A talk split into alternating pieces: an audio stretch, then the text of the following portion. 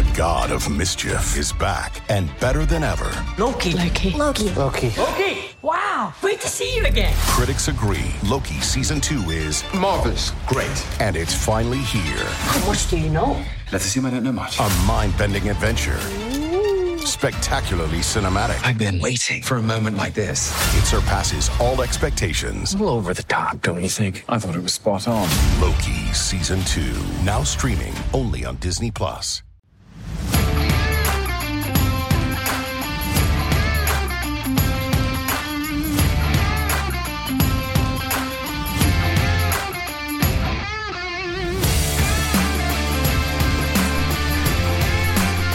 How are you now?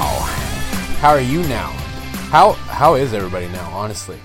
Um, I, I really want to know, anybody who listens to this podcast, how are you? Um, we're on episode thirty of the Bottom Six Minutes podcast presented by Habs Eyes on the Prize. And anybody who listens to this podcast, I'm going to assume that you also watch Montreal Canadiens games. Um, and these things are getting so painful to watch. Uh, so unbelievably painful. Uh, hello and welcome to episode thirty of this podcast. And um, yeah, that's that's another one. The Montreal Canadiens lose five to two to the uh, Pittsburgh Penguins. Um, I'm I'm gonna do the recap. I you know before I do the recap though, real quick, I'm just gonna mention, you know, anybody who listens to this podcast, if you're sick of listening to these recaps, let me know. I mean, we can always change the format up a little bit. There's no need to necessarily go through all of these games, especially a seventh straight loss if you count overtime games, which you should. Uh, they they are, in fact, losses. But anyways, um, the Habs, or let's do the recap. The Habs, they jump out, and uh, they honestly were the better team in the first period, uh, as far as I'm concerned. Uh, getting more shots, getting more chances early on. But, of course, that doesn't matter uh, late in the period.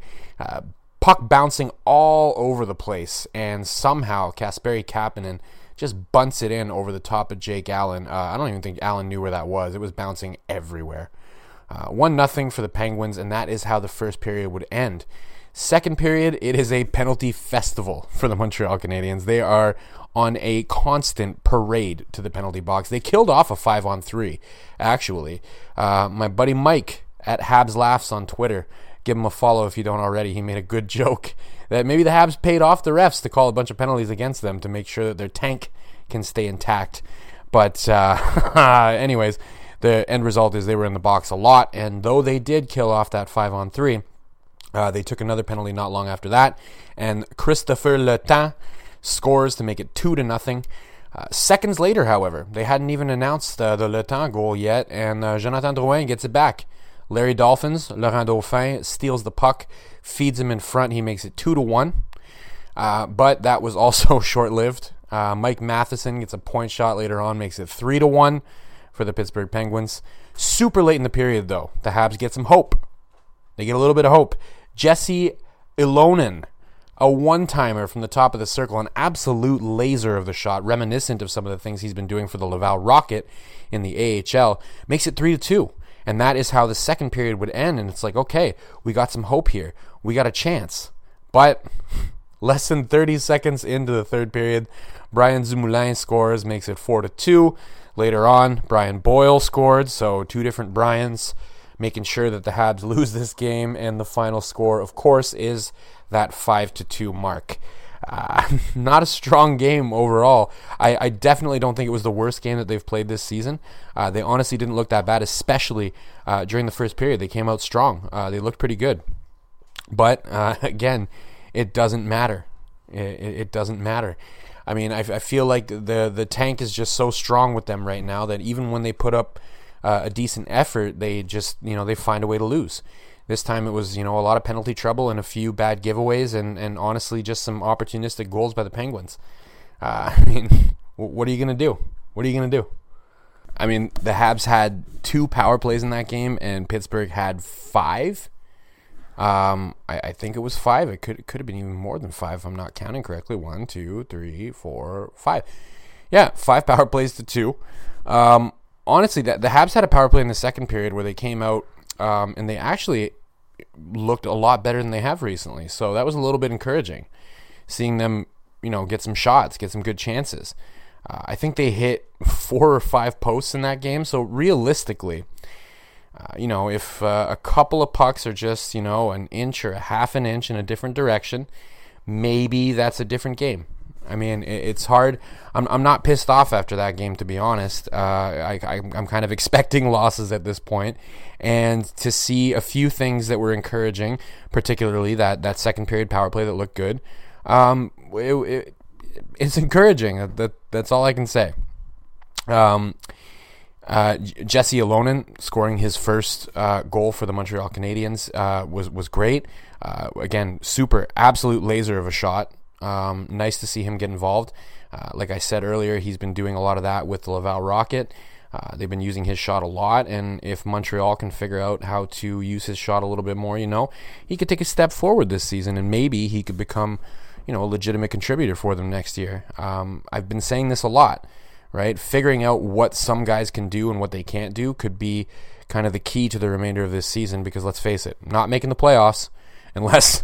Unless the league shuts down again and they decide, well, we're going to do a thirty-one team playoff and involve the Montreal Canadiens. But let's face it, that seems uh, incredibly uh, unlikely, if not uh, impossible. But uh, anyways, silver lining of the night. Who are we going to give it to? Uh, tempting to go with uh, Ylönen uh, because obviously he scored. Uh, tempting a little bit to go with that power play, even though they didn't score on the power play. Uh, but what I'm going to go with, I'm going to go with Jonathan Drouin, uh, who did score, and who was arguably the best player for the Habs in that game.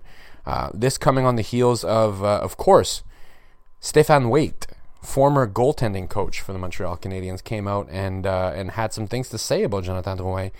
Uh, some, some honestly kind of ridiculous things to say about him. And uh, Alan Walsh, Drouin's agent, of course, had some things to say back. So let's talk about that a little bit. Uh, Alan Walsh made a tweet, and he's like, how sad is it that uh, Stéphane Waite, who got fired by the Montreal Canadiens, by the way, he just mentions that in his tweet just to make sure, in case anybody didn't know, that he used to work for the Habs and got fired, is so desperate for attention that he's going to sit there and talk about uh, Jonathan Drouin and things going on in the room as if he know what's knows what's going on. I, I found that hilarious. Uh, Alan Walsh, he's, he's right. He's one hundred percent right. I think Stéphane Waite is uh, looking for a little bit of attention. He's looking for a little bit of shine. And he's taking an opportunity to dump on the team that fired him. And I think that's that's weak. I think, um, first of all, it's, you were the goaltending coach. I don't think you were super involved in uh, day-to-day with skaters. I don't think. Uh, I did think it was a little bit odd that Alan Walsh says that, because, like, Alan Walsh does a podcast on Steve Dangle's podcast network. Uh, you like attention too, buddy. I, I don't think you do that podcast for the money, because you're an agent with a, a lot of pretty high-profile clients. I think you're probably doing all right financially, so I don't think you're doing that for the money. I think you're doing that for some attention. But he was right on this one. I think that's exactly what Stéphane Waite was doing. And uh, Jonathan Drouin, if he read any of that, if he heard about any of that, well, he took it to heart, and he took it to heart the right way, because he went out on the ice and, and performed, and he looked really good. So uh, kudos to him. Kudos to him for tuning out all the noise, or, or if he did hear the noise, then uh, you know, he took it the right way and Uh, decided to go out there and have one of his better games of the season so far. So uh, I guess maybe what we need is for Stéphane Waite to go out and talk shit about all the Montreal Canadiens players until uh, until they all start playing better, and then maybe they make the playoffs. Well, let's not get ahead of ourselves. That's that's that's not happening now, is it? I mean, uh, I, we we really got to be focusing more on uh, you know what's what's to come next year at this point. Draft lottery, for example. You know, are we going to get Shane Wright? Uh, again, he's going to be at the World Juniors. This should be an interesting World Juniors to watch. We get to watch Caden Gooley. Um, we are obviously going to have a lot of eyes on Shane Wright as well. And the Habs, again, they're going to have a tough time competing with Arizona for that top spot in the draft lottery. But, you know, they're going to have a pretty high chance regardless. If you don't have the highest chance, then you, you're still you're still up there, right? There's there's no guarantee that Arizona's going to win it just because they finished last and Montreal finishes second last, right? Plus, a lot of people do believe that the draft lottery is rigged, and if it was ever rigged, if if they're properly rigging it, how would you not make sure that the first pick goes to the Montreal Canadiens in a draft where they had the second best chance of winning it anyways, hypothetically, and it's in Montreal? you'd have to make sure that they win it if it's rigged. I'm not saying it's rigged. Maybe it's rigged. If it's rigged, then, you know, give us the pick. Come on, Gary. Come on. I know you don't like Canadian teams, but just g- give us a little something, something here, okay? And keep in mind, you know, as as hard as beating the Coyotes for that best for the best odds in the in the draft lottery is going to be, uh, you know, losing seven games straight is is definitely the the way to go, right? So they're f- full tank at this point, uh, as unintentional as it may be, uh, full tank, right?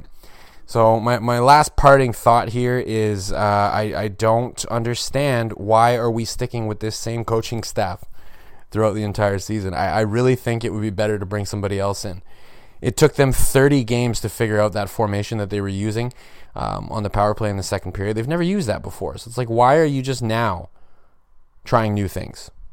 Why are you just now trying new things? And I'm not even just talking about Ducharme anymore. I'm talking about the entire coaching staff.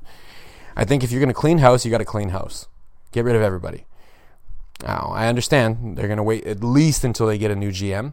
Um, and the search, you know, appears to be dragging into next year at this point. I, I don't think we're going to see anything before the new year, but uh, who knows? You know, let's keep tabs on it. Um, you all know what I think. I, I think we should have been getting rid of the coach a while ago.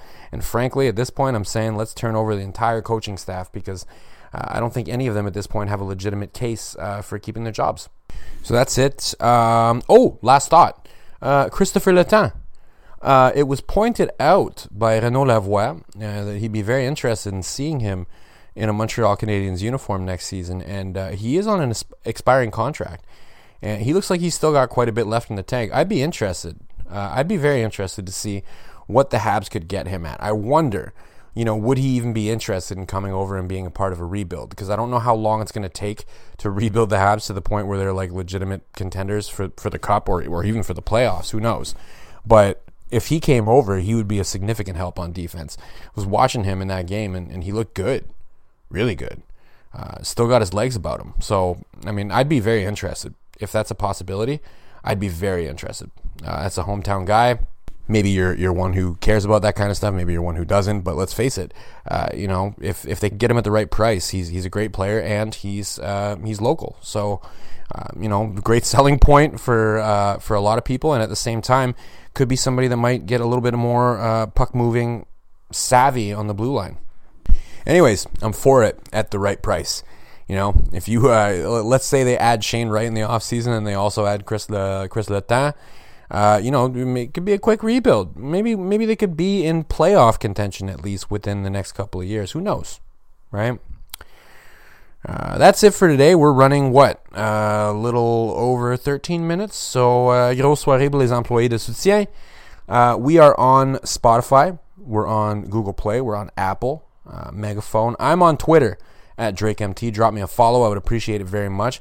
Drop me a D M if you want. Again, I really want to know, are people still interested in, in hearing the recap whatsoever? I'm kind of flying through them at this point because the games are so uh, mundane at times that I don't really want to spend a lot of time, you know, recapping plays and stuff like that. But uh, I'm I'm interested. I'm interested in hearing your thoughts. Let me know. Are you interested in hearing the recaps, or would you prefer that I go straight into the silver linings and stuff like that? I don't know. Anyways, as always, we'll be back after the next game, which is against the Philadelphia Flyers on Thursday. So, until then, à la prochaine.